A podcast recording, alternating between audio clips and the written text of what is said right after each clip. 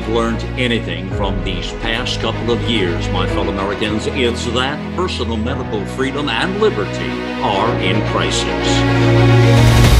America Out Loud Pulse brings together the top experts in healthcare-related fields to keep you a beat ahead. Well, the way I see it is people are starting to ask the questions as Americans wake from this kind of lull over the last 3 years or so. Many are asking, what just happened, right? I mean, lives have been forever changed, and many of these lives are not for the better, keep in mind. So now comes the questions like how, who, why? Those are reasonable questions here. Welcome into America Out Loud Pulse. It is Malcolm Out Loud here with my co-host, Dr. Peter McCullough. So those questions, how, who, why? I mean, we see people are very curious now, and I think this is going to begin to build more and more the more we move away from the actual target date of when this happened and what people went through. Let me start here. It's a very interesting question that came in from this listener, Elena. She says, it's a profound question, actually, simple one, but why are they still calling for emergency use authorization for these vaccines when there is no more emergency? It's a good question, isn't it? You know, that's a fundamental question. In 1976 in the United States, we passed legislation called the Emergencies Act. And that was really a method of closing emergencies. Emergencies used to be opened by various administrations, but there was no mechanism by which they could be declared resolved. And that's really what we need to do is we need to declare this emergency resolved. The opportunity is going to come up again in October for President Biden. But emergencies should meet some form of a common sense definition, such that, in the case of a medical problem, that the health systems are overwhelmed, that those with common health problems now are threatened because they can't get care because we're so overwhelmed with the current condition of interest. So in the case of SARS-CoV-2, our hospitalizations crested in January of 2021 that were really for COVID. And we never exceeded our hospital capacities. We never lost our ability to serve other people. And after that, the emergency was over with. So I've said publicly, I think beyond January 2021, it was done. We should have closed the emergency, and that way we could have gotten back to normal life. But the extension of the emergency enables a lot of power without any accounting oversight, without any omnibus reconciliation, with no votes. Money is flowing from treasuries into what we call in our book, COVID-19, Courage to Face COVID-19. Our book, we call this the biopharmaceutical complex. There is a largesse of money, Malcolm, that is flowing now to a variety of stakeholders. Yeah.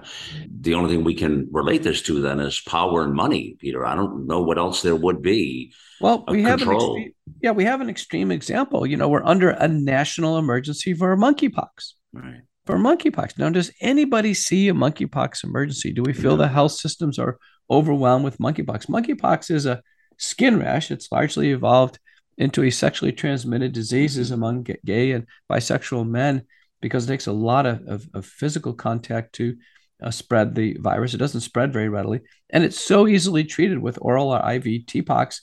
There's even a vaccine, a Bavarian Nordic Genios vaccine. So everything there is ready to go. This is just another medical problem that's arisen. And there is a simple solution. There is no medical emergency. You know, I recently went on with Steve Bannon on the War Room, former White House advisor, and Steve really impressed me on a particular insight. He says, you know, you started with the opener about what just happened, the why, the where, the how did this all happen? Mm-hmm. Bannon says that the electronic forms of communication through search engines, through postings, that almost all of it's going to be whitewashed. You know, outside of our platform on America Out Loud and a few other independent platforms, everything's going to be whitewashed. And I think he's right. You can already see it through this heavy censorship, through social media, mainstream media. None of it's trustable. It's just heavily censored bias, these false fact checkers. He says the only thing that's going to help us are the books. The books actually memorialize what happened. They give timelines. They give references. You can physically hold a book in your hand, right? And, you know, there are not that many COVID-19 books. I've studied this space.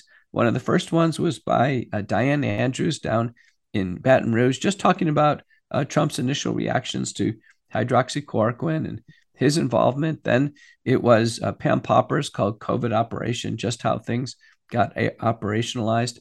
And then, the big tome came out and I was involved in its genesis. And that was published by Peter Breggin, COVID-19 and the Global Predators, We Are the Prey. And myself, Dr. Lee of Vliet, and the late Dr. Vladimir Zelenko all wrote introductions to this. But this was published in 2021 and copyrighted. It's over 11. Let's see. It's a total of 650 pages, including the index, and over 1,100 citations. So this one is a tome. It's basically memorializing a timeline. Other books have come along. We've introduced a book I've written with John Lee called Courage to Face COVID-19, which tells about the suppression of early treatment in the setting of a narrative, a true crime narrative. And then a book that I wrote, one of the inside cover introductions for, is called The Psychology of Totalitarianism by Matthias Desmet. And then, of course, there are other books, Robert F. Kennedy, The Real Anthony Fauci, Scott Atlas's book, Cloud Over the White House. And there'll be more that are coming along. But let me just read for you the inside passage for Praise for the Psychology of Totalitarianism by Matthias Desmet. I just want the audience to hear this, Malcolm. Quote, as I walk through the halls of a major U.S. medical center, I see eyes that divert themselves away from me as I pass. When we engage in our usual discussions on patients, the topic of COVID-19 vaccination brings up a halting response. We don't want to talk about it. I see fear, shame, and a never-ending cycle of groupthink that has been more contagious among physicians than aerosolized SARS-CoV-2 in a crowded elevator. Matthias Desmet, like a guided missile, has hit the target. The medical community is in mass formation, and this has led to a much larger penumbra that has enveloped the general population. In this book, Desmet has constructed an explanatory framework from which the cohesive fabric is suspended, and that clearly and concisely explains what is happening and what the next steps are that each and every one of us need to take to break the spell and restore normalcy. A must-read for our time. But yet there's this ongoing debate about who's responsible for this? Were these coincidences, or were people responsible for it? Were globalists? Were some of these folks responsible for this? How do you answer that?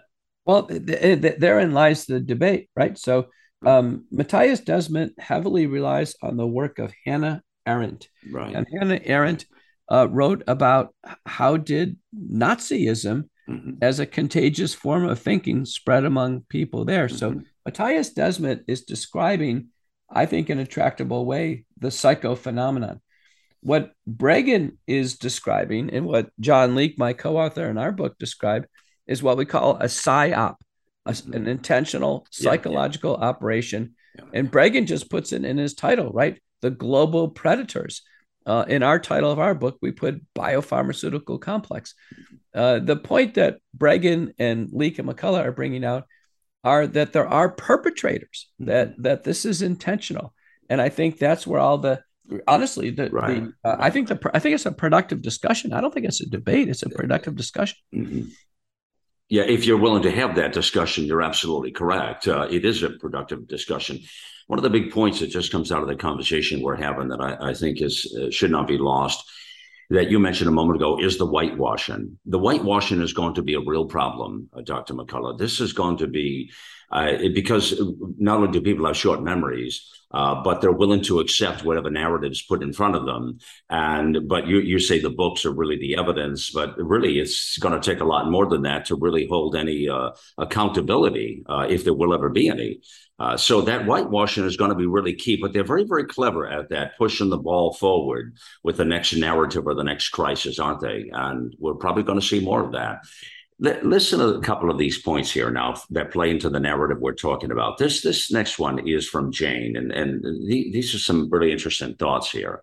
She says, actually, in labeling those who see a plan behind the COVID op as conspiracy theorists, Desmet is carrying water or whoever did plan this thing. We have plenty of likely suspects, because what was most striking about the COVID rollout was the many signs that it had been planned in advance, okay?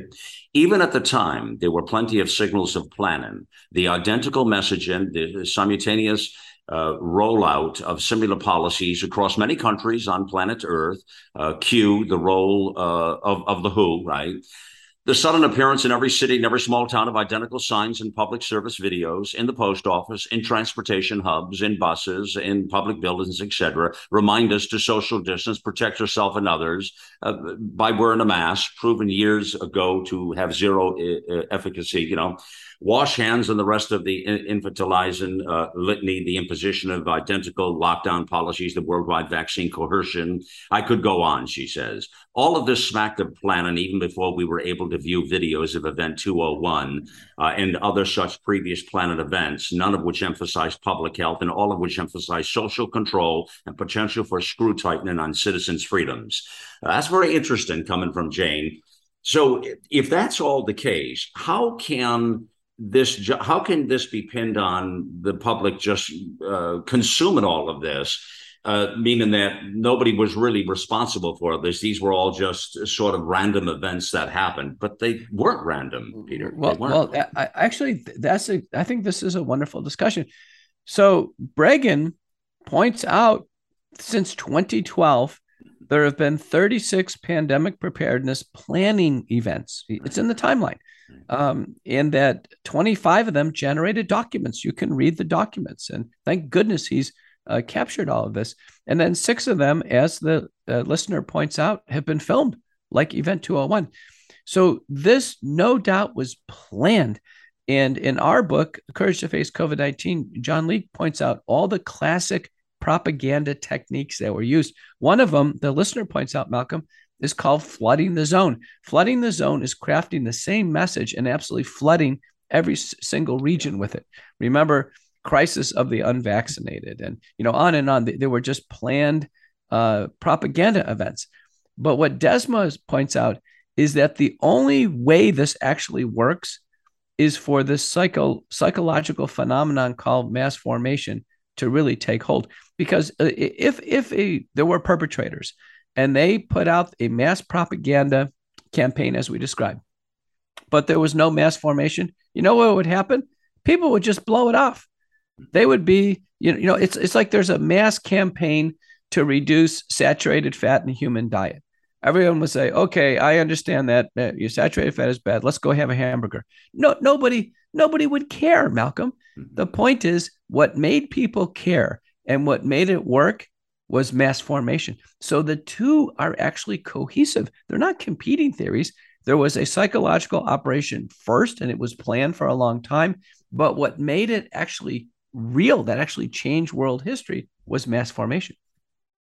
Well, that people got in line, that people started to accept what was happening, which I was scratching my head when this thing was happening early on, I'm saying, where we knew what we knew, and yet people were going, they were just falling in line to take all of these experimental vaccines, and they were wearing the virtual signaling on the mask, and they were just going along with all of the charades that seemed to be coming down, and yet everything was controlled at that point. The emergency was passing, as you explained just a bit ago, but yet...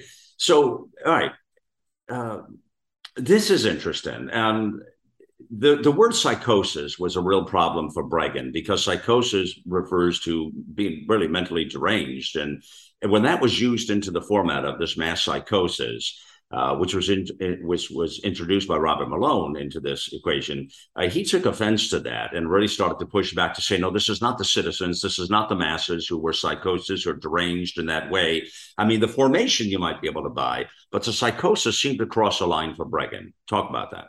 Well, you know, Desmet was always careful in all his lectures from the very beginning to use mass formation as a term, and then he put in parentheses psychosis. Because he put it in parentheses because psychosis is a clinical term.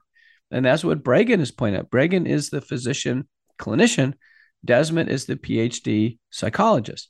And so Desmet was careful to highlight that in a sense, a way to understand this is a psychosis, but it's not like someone has, some type of derangement syndrome. And well, that's the question right there. But let me just tell you, Breggin took offense to, and what you just said, there's another piece to that. And he took offense to that because what he has said repeatedly is that, that Malone is the one that was supporting Desmet's theories in, with the publicity, which was becoming pretty massive here about the psychosis point.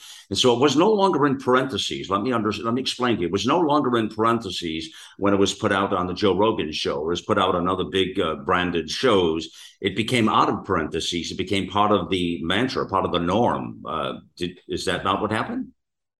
Well, I think people, didn't respect the parentheses as a, as a marker. Because the term, it's a, it's a colloquial term now, the term, and I give Desmet credit for popularizing it, but ultimately Desmet came over to the United States recently. He made a tour. He went on Tucker Carlson. He went on Alex Jones, InfoWar, and a variety of shows in order to explain this. But I can tell you, I recently went on a podcast, a Canadian podcast, and I was asked to respond to clips of a Canadian physician, a young woman, and she was wearing an N95 mask in a completely empty office, on TV. Yeah. Yeah. And someone asked her about returning to normal. And she said, listen, anybody out there who wants to return to normal is a right-wing conspiracy theorist, anti-vaxxer. Wow. There's no way we're returning to normal. COVID-19 is real. And she went on, and her eyes got bigger and bigger and bigger. And she basically just looked like she was nuts. Right. When it came to COVID-19, she looked like she was nuts. And in those frames, I'd almost say, listen, she looks psychotic. I mentioned in my introduction to Desmet's books that, listen, doctors are okay. Everything's okay. But as soon as you hit COVID, people don't want to talk about it. Now, if I was depressed, you'd start to see this psychotic behavior come out of people. Right. Yeah, but that's not the masses. You're right with what you say there. And I totally get that woman you're speaking about, because there are times where you were driving on the highway and you would see a single this happened a fair amount, actually, in the heat of COVID, and really went on for quite some time. One person, just one single person in the car by themselves, isolated, with a full mask on.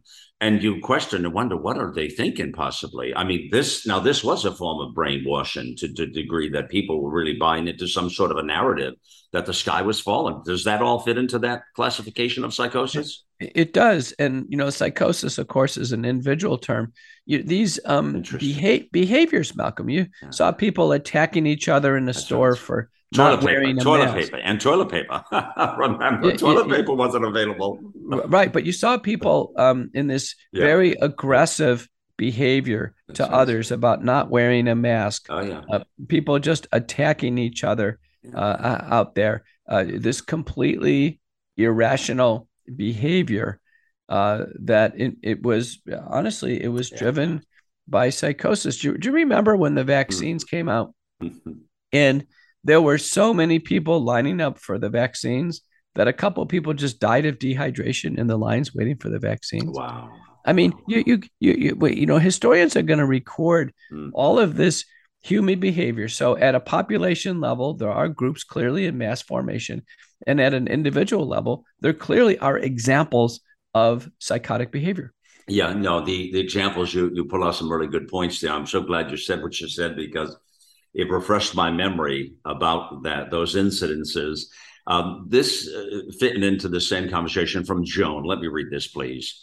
She says, you should broaden your understanding to see that we are preyed upon by the pharmaceutical tech government industry. And we are also deluded by sheep thinking, which if some want to call it mass psychosis or whatever it be, so be it. I live in a northern Minnesota area where I am the only one of 20 friends and acquaintances who is not vaccinated. They are all about to run and not walk to get their fifth shot. While, yes, they are preyed upon, they have a responsibility for their own health, well-being, and research, and none of these highly educated people are doing it. They are brainwashed. Call it what anyone wants to call it. What do you say to that comment from Joe? Wow. I agree with her. You know, there actually is a socioeconomic strata. Quote, the more intelligent or more successful people, they were more likely to get vaccination. So they seem to have less discernment regarding safety. And I have a personal theory on this. I think people who think they have more to lose are actually more affected by fear-driven strategies by the predators. So people who think they have a lot to lose, they'll say, oh boy, you know, I could be easily preyed upon. I better get in line and get my vaccine. And so those who have less to lose figure, you know, what the heck? I don't have anything to lose. I'm not taking one of these vaccines. So you see this all the time. I can't tell you how many millionaires and billionaires I've met, and they all want to shake my hand and get selfies. But I ask them, you know, why don't you speak out and say something if you don't like what's going on? They said, boy, you know, I'm afraid. So they have a lot of fear. And then I'll go to other health freedom events, and there'll be a medical assistant or a secretary, somebody much lower in the socioeconomic status, to say, you know what, I don't like what's going on, and I'm not taking one of these vaccines. Well, it's so interesting. You think back to the early part when we started talking, you know, you transitioned quite a bit, because imagine what we didn't know at the beginning of this thing.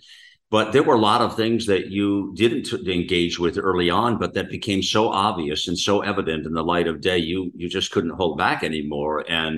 That's where I think that was the sticking point.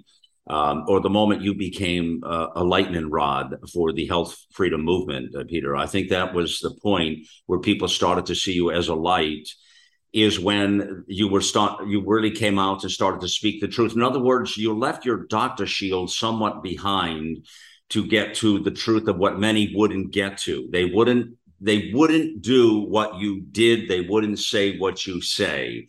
And they're still not doing that. I mean, the healthcare industry is loaded with those kind of people, and they're full of it. So that was a moment I think I reflect on with you, because I seen the transition of you from when we first started. And as things got on, you started to get more enlightened, but also angry, but not angry in a hostile way, because we don't do that here, but angry about what transpired. And you then had a burning desire in you, because this is what happened to me as well, to get the truth out there. Does that make sense? You know, I'm so glad you articulated that.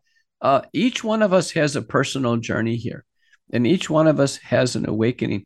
America Out Loud and you as an individual, Malcolm, you started with this very, very strong base for civil liberties in a liberal democracy. And that is your advocacy stance, right? Amen. And so I started out as a medical doctor, just trying to treat patients. And, you know, the culmination of my book, Courage to Face COVID-19, the last chapter is me giving a speech to America on the steps of the Lincoln Memorial. And as a medical doctor, I'm advocating for civil liberties.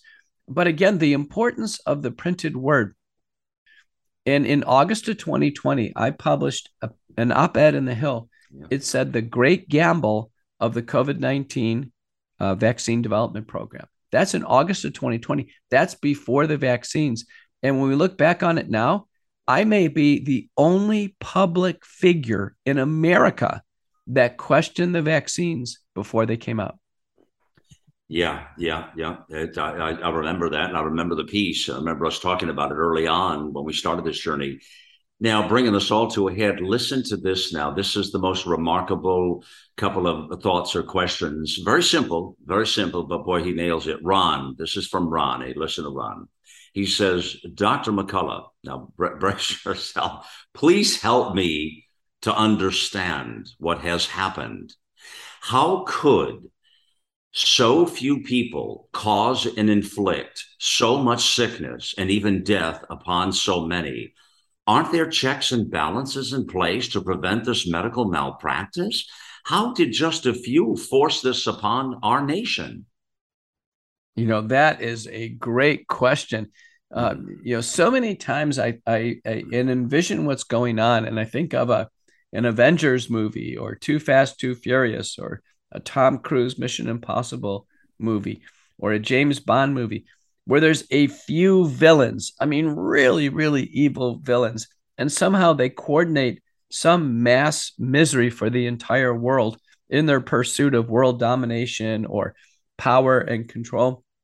The most interesting thing is these villains, in our book, we lay them out. It's called the biopharmaceutical complex. In Breggin's book, he lays it out called the global predators.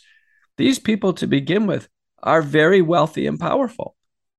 And so the question is, what is their goal? To become more wealthy and powerful? To inflict misery on the world?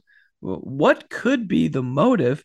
And again, how could such few people do it? Well, such few people do it when they have a massive economic influence, like the World Economic Forum, the Gates Foundation, the Wellcome Trust, the Chinese Communist Party, the Gavi and CEPI and EcoHealth Alliance and NIH, CDC, and FDA. How did they actually all come in alignment? Now, when you actually bring all those entities together, it's not a few people, it's a lot of people. I predict that we won't find any emails. It's very interesting. I don't think we'll find any emails. Somehow these organizations came into what's called lockstep, and that's described in Klaus Schwab's book, COVID-19 and the Great Reset, where he lays it out. Within a few months of the pandemic, Klaus Schwab, in charge of the World Economic Forum, said, we will use COVID-19 to reset a new world order. And so, you know, there's something about this that is so unique and special. And what Breggin says, and I agree with him, is that it's all in the open. Don't look for any secret roadmap here. It's all in the open. Just follow the, and John Lee, my co-author of my book, says, pay attention to public utterances. These public utterances really do matter. When Klaus Schwab publishes a book and says, COVID-19, we will use it to reset a new world order, he said, take it seriously. The World Economic Forum does, through this biopharmaceutical complex, wants to reset a new world order. Do they want mass vaccination in every person in the world? Yes. Do they want digital ID and tracking? Yes. Do they want a social credit score in order to influence behavior? Yes. Do they actually want transhumanism? Do they want to start to change the human body? Yes. I mean, they're all over their World Economic Forum website. Yeah. You can just read it. Klaus Schwab has been giving videos for years now talking about the fourth industrial revolution and changing the human body. I mean, pay attention to it. Yeah. It's clear. Yeah, the fact of what you say, that Breggin says it's all out in the open. You don't have to look for that. As I call, I always suggest it's a smoky-filled room somewhere where people are conspiring. It's just in your mind. It's a mindset is what I'm speaking about. There really isn't a room specifically, but it is a mindset where the conspiring does go on. It does happen. And you bring it up perfectly with Breggin suggesting that it is all out in the open. What was fascinating about him and Ginger Breggin is they connected dots. They connected dots and started to create. And they spent a lot of time. This was a pinnacle, I would say, of their career, Peter, to connect these dots and to be able to say, okay, these are the global predators. I mean, what they've done here is it's momentous here, I believe, to be able to point out what should be obvious to so many, but is not, as you say.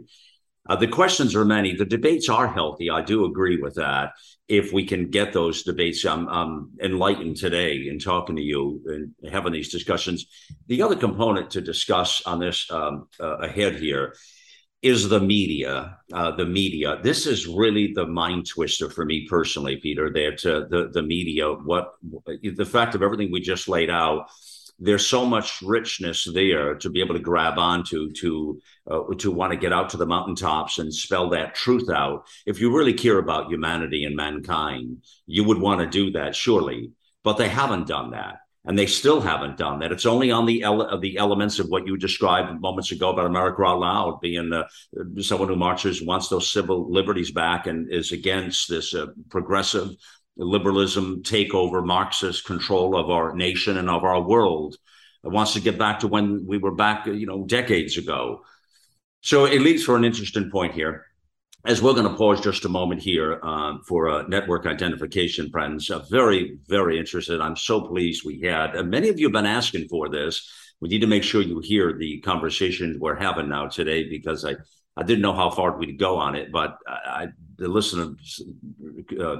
Brighton in here about wanting this information is so vital, and we hear you. Through all of this, let me just get a mention in as well to some of our amazing sponsored partners And there are several to mention here. And I want to start with the things we've learned through this COVID. The nasal hygiene is the first thing that comes to my mind. It's so vital. We've learned so much about that I couldn't have imagined this. There are two products we highly recommend that are on the platform here. One is Cofix RX that you hear us talk about. That has povidone iodine. The other one is also very interesting. It's called Clear, X-L-E-A-R. That one's made with xylitol. They're very fascinating products, very, very good. Dr. McCullough, you've really been supportive of that. Your post, in fact, on povidone iodine is the most read and shared post on the network that we did. It tells people how to share it. That's before we had Cofix out here, actually. Now that makes it easier, of course, in the bottle. Speak about that nasal hygiene. It's so true that with particularly Omicron, it replicates 70 times faster than Delta. And it's largely in the nose. When people get fever, headache, all these other symptoms, it's because the virus is in the nose replicating. And, you know, pills and shots don't penetrate the nose very well. We actually need to use virucidal nasal washes and sprays. And that's the reason why this is so important. Many things inhibit the viral replication very strongly. Povidone iodine, hydrogen peroxide, colloidal silver, xylitol. That's what's in these products. You know, recently I had a patient who's also a friend. He's in my Bible study, but he's in his 70s, retired doctor. He has heart disease. His wife has had breast cancer, and they took two vaccines early in 2021, and then we, as the data evolved, it happened to so many people. They said, listen, we're not taking any boosters. We were good citizens to start with, but in January, February 2021, we didn't know, but we know now, and they're not taking any boosters. But you know what? They have a trip to Europe. And they said, we are concerned about what we're hearing in Europe. And it's true. It happened to somebody in my circles where if you get COVID-19 in Europe and it's declared, you are easily swooped up and put into a COVID hotel against your will. Your passport's taken. Everything's taken away from you. You can't leave and you're stuck. And there, the only thing that can happen is that you get worse. So what I told him, I got him loaded up with the McCullough protocol. He came over to my house last night. And with it, I said, listen, here's some bottles of Cofix RX. So when you're out touring, what have you, around a lot of people in these museums, these cruise boats, use it prophylactically, probably twice a day prophylactically. And then in the setting of acute illness, we can use it more frequently. And Cofix RX is small. It's travel ready. It doesn't leak. I can tell you it's in my travel bag right now. And I can tell you the reassurance that this doctor had that him and his wife are going over to Europe and they have a plan was worth $1 million. Yeah. I've seen it, I've had these conversations and, it saved my wife's mom totally. I mean, she had many comorbidities, got out of the hospital, was very sick. And my wife had contracted COVID for the second time in her company. And I was very, very scared because I thought, oh, boy, this will really wreak havoc on her body, may very well kill her. We got the Cofix RX over there immediately because in the same room with her, with COVID being highly contagious, you're going to get it. I mean, there's no doubt about that. And, she never did contract that disease. She never got it, or at least it never. I mean, and surely it would have had an impact on her. But she has comorbidities. She's well in her 80s and wasn't well. You know what I mean? So it is a remarkable product anyways. And I love both of these products. So let me just tell you how you get both. Now, Clear is available in pharmacies and grocery stores throughout the country, X-L-E-A-R. So that's easy to find. It's a great CEO in front of that company, Nathan Jones, who we have interviewed here. He's really interesting folks. Cofix RX is available online, is mostly. On that one, you get 20% off by using the code OUTLOUD. You've got to use the code OUTLOUD, but you do get the 20% off. You can go to cofixrx.com/OUTLOUD, or those banner ads are very handy back at America Out Loud. In fact, even the Clear one, there's a lot of informations and research and scientific findings. I suggest you do your research on it, actually, is what I really suggest. Those banner ads are back right at America Out Loud. They're on every post page, very easy to find. They're all in one area. They're very well presented, so you can see those. So check that out as well. And the other thing I don't want to forget to tell you right now, and also, Dr. McCullough, I think I shared this with you, but I'm not positive, so I better tell you now in case I didn't, but we are being the number one reseller of Healthy Cell in the country. And because we believe in the product, I've been taking it for over 4 years. I know you love it, Dr. McCullough. There are variations of products, the nutraceuticals and the microgel, so easy. But the discount now for our first-time orders are 25%, and that is moving forward now. That is the biggest ever. And we're doing it because we're giving back to our listeners. That code is Out Loud. Got to use Out Loud for that Healthy Cell, and that ad is back there as well. But Healthy Cell is a terrific, terrific line of products. There's nothing like it, Dr. McCullough. It's true. Now, Malcolm, if you click on the banner bar, even for Healthy Cell, does it automatically take you to the discount? Or do it does. It does. Yeah. It'll put you right in there and you'll get the discount. Yeah. Yeah. Well, and the nice thing about Healthy Cell is that you have this guaranteed absorption. Every time people take various forms of supplements and pills, whether it's a tablet or a capsule, the question is how much is getting into the body? And the only way to overcome that is using the microgel technology, which is what Healthy Cell uses. And I think that's the reason why, honestly, Malcolm, they're so popular and they're rapidly acting and they're just used no matter what. So many people have gastrointestinal problems. So many people are actually on various forms of antacids like proton pump inhibitors, like H2 blockers, and they have what's called gastroesophageal reflux, and they have to be on these medicines. That means there's very little stomach acid to begin to break down these chalky tablets. Yeah. Well, we have the microgel technologies, we have instant absorption, and we have guaranteed delivery. Yeah, absolutely. Yeah. So this is a great product. So Healthy Cell, I highly, highly recommend. That is there as well for you. Again, those banner ads will pop you right in there and get the discounts, and you'll get right to where you need to get to, friends. It's set up very, very easy for you. I love being able to talk about things that are going to improve our lives. And that's why we do this, friends. And we took a little more time here, but it's educational. So I don't look at it as really an ad specifically. It's educational, and I see it as helping folks. And so I hope you understand that and see that as well in the way that we do.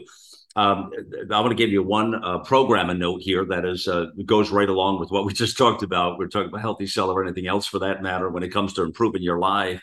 I have the pleasure, the very unique pleasure of being with Dr. Henry Ealy, which is Dr. H. We affectionately refer to him. And by the way, he just did a phenomenal show last week. And if you didn't catch that on Energetic Health Radio, runs right after the McCullough Report on Saturday and Sunday, by the way. McCullough's reports at 2 p.m. Eastern. Energetic Health Radio is at 3 p.m. Eastern.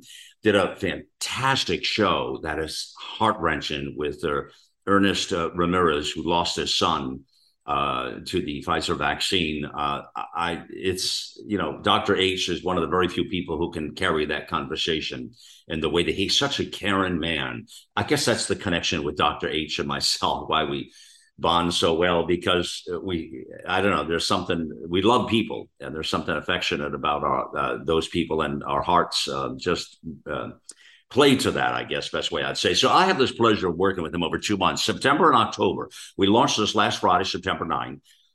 Every Friday for 8 weeks on my daily program, The Voice of the Nation, and at 6 and 11, right after the Pulse. America Out Loud Pulse is 5 and 10, and 6 and 11 is The Voice of the Nation, is Malcolm. And by the way, I'll get back to that in a moment. But anyways, check this out, Taking Back Control of Your Life.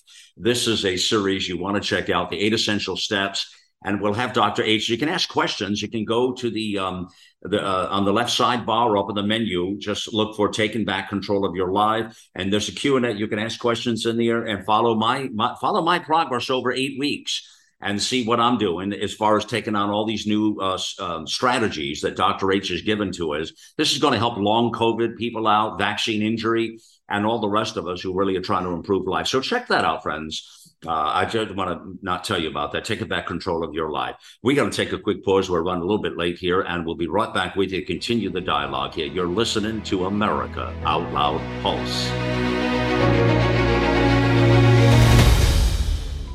I'm Dr. Peter McCullough. Let me tell you, this is an innovation. The Genesis Fogger uses HOCl. This is a form of hypochlorite. This is a powerful disinfectant that is tried and true. It's for sure kills SARS-CoV-2, the COVID-19 virus, but many other pathogens, including bacterial as well as mycofungal pathogens, enter the Genesis Fogger. It is a powerful mister. It's a dry mist, and it does cleanse the air. It does have a tremendous disinfectant capability for the room. It's used for industrial purposes and elsewhere, but now it's brought to you in your home to better defend you against SARS-CoV-2, the virus, COVID-19, as well as a host of other pathogens. So if you go to the promotional code and enter in Out Loud, you can receive a discount off of your first purchase. So go to the Genesis Fogger website and take a look at it. Let's get real, let's get loud on America Out Loud Talk Radio. Here on America Out Loud, we emphasize optimal health, and air is the most essential element for life. The average person inhales over 35 pounds of air every day, yet we seldom think about how to rid the air of pathogens swiftly and safely when we need to. The Genesis Fogger Plus HOCl is the only way to quickly and naturally restore air to its optimal condition. Visit genesisfogger.com/outloud for a free ebook on everything you need to know about HOCl and receive a 15% discount on the Genesis Fogger with promo code OUTLOUD. With Genesis, you'll be ready for what's next.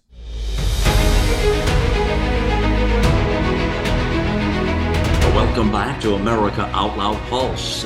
It is Malcolm Out Loud here along with Dr. Peter McCullough, and these you're used to hearing the Q&As in here, of course, which we've surely made famous. But we really, this was a lot of spontaneity here. But I love these kinds of conversations because they are, spontaneity is a beautiful thing because you get fresh thoughts and ideas, Dr. McCullough. And so I'm thrilled that we have the chance to share some of these thoughts with people. And I mentioned the media, but I think you had another thought you wanted to bring up, and let me give you the floor to you a moment. Well, yeah, I just wanted to mention, just to put a punctuation mark on it. Recall, I actually introduced Dr. Henry Ealy, to the platform. Yeah. A terrific contributor. I'm going to be working with him directly out in the beautiful setting of Sedona, Arizona, in mid-October. I believe October 13th, 14th, 15th. Okay. And then the 16th. So I'm really looking forward to working with him personally. I'm actually trying to get in shape, Malcolm, because I think he's going to want to run the canyon. He's such a terrific. Oh, he's marvelous. Just marvelous. So are you going to be doing personal stuff with him? Yes. Yes. Oh, wow. Yes. And so it's hosted by naturopathic Dr. Laura Rubialis, wonderful lady. Okay. Anybody who wants to spend a little time with myself, Henry Ealy, really an esteemed faculty in a beautiful setting. Check it out, mid-October, Sedona. I'm really looking forward to it. I need a little R&R and that beautiful setting in the fall. It's going to be absolutely Who's terrific. Putting that on? Who puts that on now, please? It's Laura Rubialis, and she is a naturopathic doctor. You'll find the name of the conference on the website. Okay. Now, Malcolm, what I want to say is this discussion that we've been having regarding the PSYOP, the psychological operation, as really comprehensively written on by Breggin and COVID-19 and the Global Predators, and to a lesser extent by John Lee and myself in Courage to Face COVID-19. And then the psychophenomenon of mass formation, as written by Matthias Desmet, building upon the work of Hannah Arendt, who described this in Nazi Germany. This discussion that we're having is how medical and clinical science evolves. This is actually how sociology evolves. Mm-hmm. How things do not evolve is when there's a false narrative, when there's censorship, when there's no discussion, there's no exchange of ideas, and there's basically subversive actions taken against any other point of view. And that's what we're seeing out there in the social media and mainstream media. Now, this wide open censorship. And by the way, American First Legal, myself and Dr. Malone in a separate suit and many other suits are exposing the fact that our CDC was directly working with social media, Facebook, Twitter, and others to craft a false narrative, to actually put out false information and begin to manipulate messaging through social media to try to change human behavior. It was happening. And by the way, in the pandemic preparedness planning events that Breggin outlines, this was part of the psychological operation. This was written ahead of time, that government agencies will work with social media to craft a false narrative and use propaganda techniques in order to effectuate it. You know, what this pandemic has done, it has pushed us so far to the far left, to this words of progressive Marxism.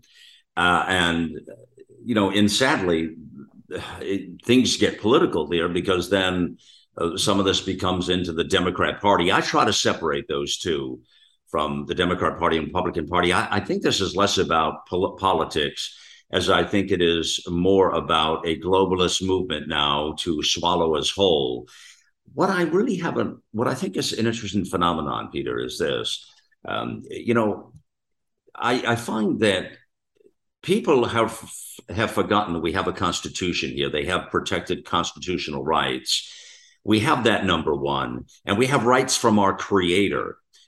These are rights that are our birthrights as Americans. And this is what's made this country truly, truly special, Dr. McCullough. This is it, what I'm explaining right now.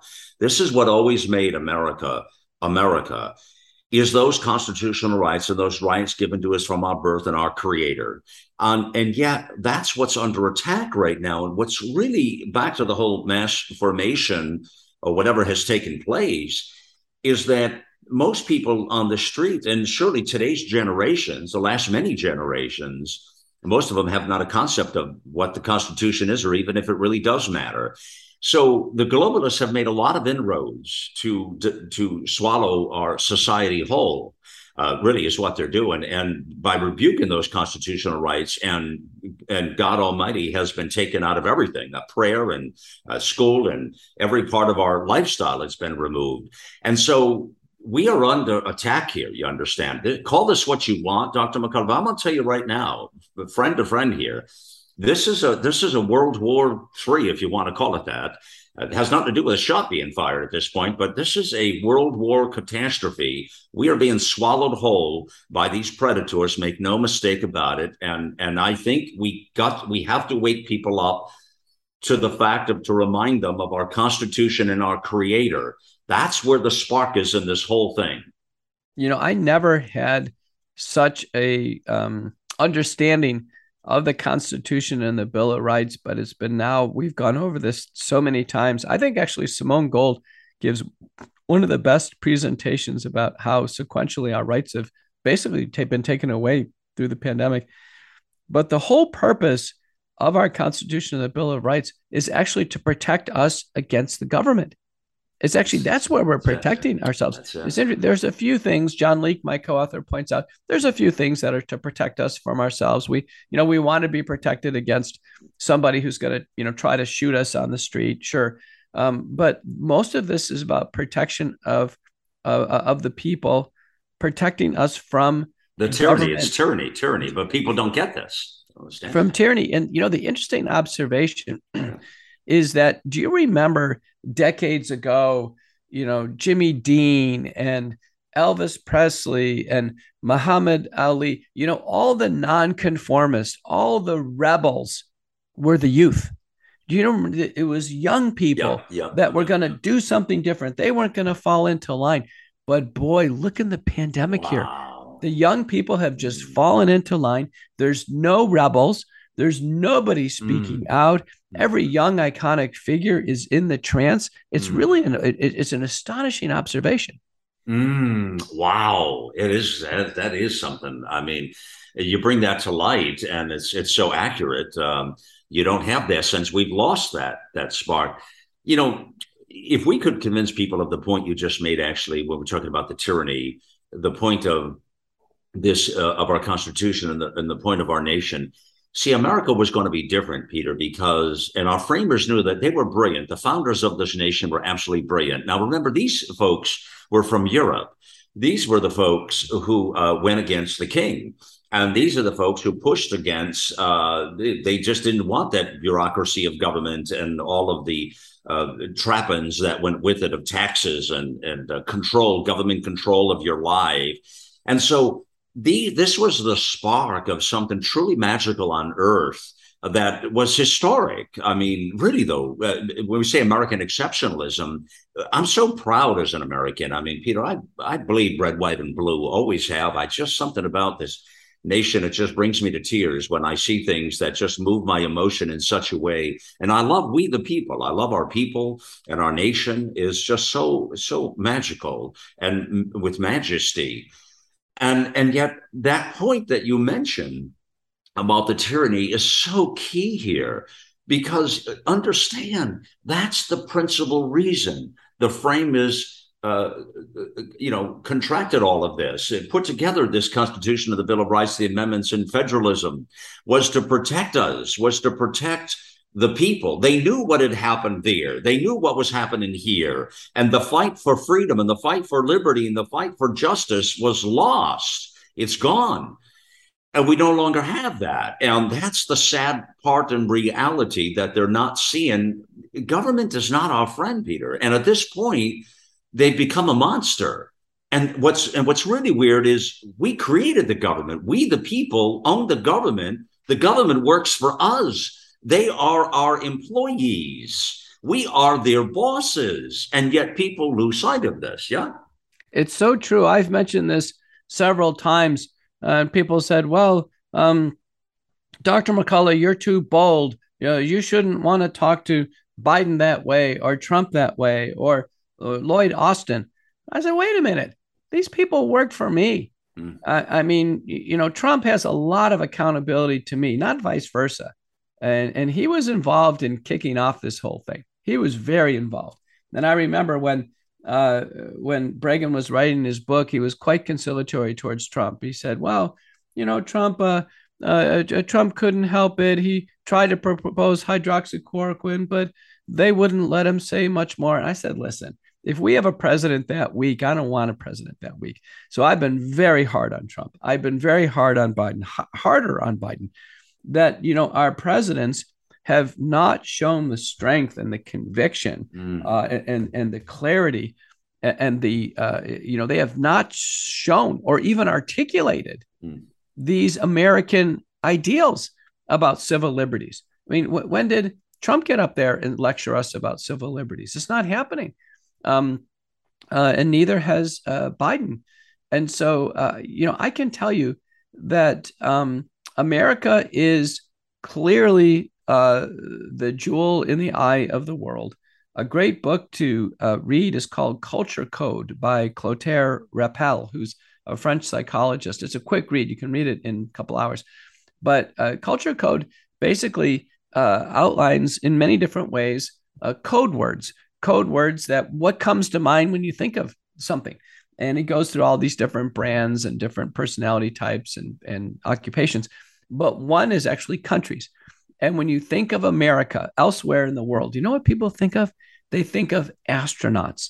They think of out of this world, that if any country can lead the world, it's going to be America. And the rest of the world basically agrees.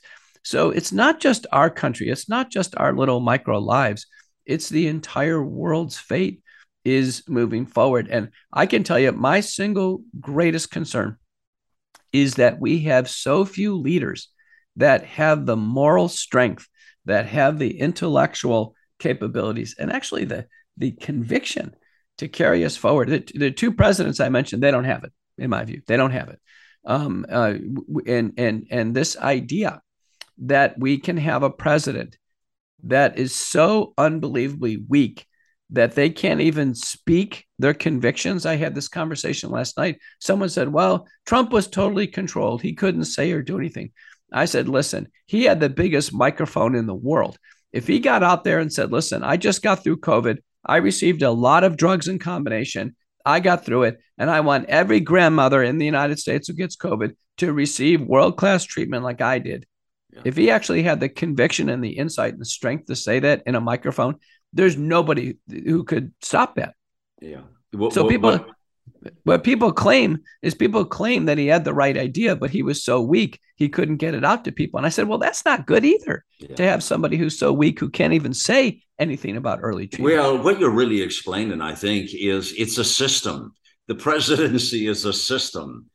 your individual thoughts, you're right with everything you say, but it is a system. And that system of government really takes you over. The oxygen is out of the room, Peter, once you're up there. I don't think it's as simple as, I think if it is, they put your, I think there's people beyond the president is what I'm suggesting that control this, this narrative, you know? I know, but you know what holds them captive? Yeah. And this is ultimately where our conversation went to last night. I went out to dinner with a strong Republican and, you know, I'm much more of a moderate. But you know what held him captive? Well, you know, a better word to use, independent. You're more of an independent thinker. Yeah, independent. But what I'm saying is, you know what held Trump captive and holds almost everybody captive in Washington? Re-election. Right. Re-election. Right. So this idea of, oh, you may not get reelected if you say this. You may not get reelected. And that is the problem. We need people in Washington who can operate like they have nothing to lose. There's no leverage. And if you take away re-election as a leverage, right, and they can start to just make decisions on behalf of Americans, we can move forward. Well, you described there, Peter, is a new utopia. That's where we, the people, are running the government again, is what you're describing. Right. And I want to just describe something I've presented on stage in terms of civil liberties. And, excuse me, the thought that you, if in a free and civil society, you go out and you pursue, life, liberty, pursuit of happiness. Okay. And then things start to change. You can't go into certain stores. You can't get on certain buses. You have to wear a mask. And then it changes more. And now you can't leave your house. You're essentially in house arrest. And then you could take it a step further. You could say that you're in a prison cell. So it's even worse than that. You can't even stay in your own house. You're in a prison block. But even as you sit in a prison block and you think you've had every liberty taken away from you, you still have control over your body. But when you're in that prison cell and now they start injecting a needle in your arm or shoving a pill down your throat or branding a concentration camp number on your arm, you've lost your personal medical, physical autonomy. And so that actually is the most proximal liberty to have lost. When you lose your medical or personal autonomy, your physical autonomy, right. That's it. That's actually worse than being in prison. So what's happened is people have lost their medical autonomy. They are now taking injections in their arms every 6 months. That's actually worse than being in prison in terms of violation. Yeah. It's a violation of one's own personal constitution. It's amazing. I mean, it's remarkable. That author you just mentioned, those books we have in the America Out Loud bookstore, Daniel Coyle, you mentioned the Culture Code, right? No, there's two Culture Codes. The one that I quoted is by Clotaire. Oh, Clotaire Rampell. That one is as well. I see it right here. Yep. Okay, Clotaire, good. The Culture Code, an ingenious way to understand why people are around, right? Yeah. It's a real fun read, and it's great for a cocktail conversation. I absolutely, I thought it was great. I think it's required reading in some college. We'll put the links in the post here as well, but they are in the bookstore, the America Out Loud bookstore. It's available on the nav bar there. Now, by the way, one footnote I will tell you, and I forgot to mention earlier, but I just realized, in fact, just coming at, if you're listening to this on the broadcast on iHeartRadio or on America Out Loud Talk Radio on the usual Wednesday time of America Out Loud Pulse, coming right up after this, is Dr. Peter Breggin, by the way. He will be on with me for the full hour talking about all of these strategies, and we'll pick up some of the things I've actually shared here with Dr. McCullough, and I'll put them out into the light of day. So we'll now get a fresh perspective. I just realized that, Dr. McCullough. Hey, thank you. What a terrific conversation here. It really surpassed my expectations. I hope you learned something as well, friends, and thank you for being on the mission. And joining us here on America Out Loud Pulse. Always a beat ahead.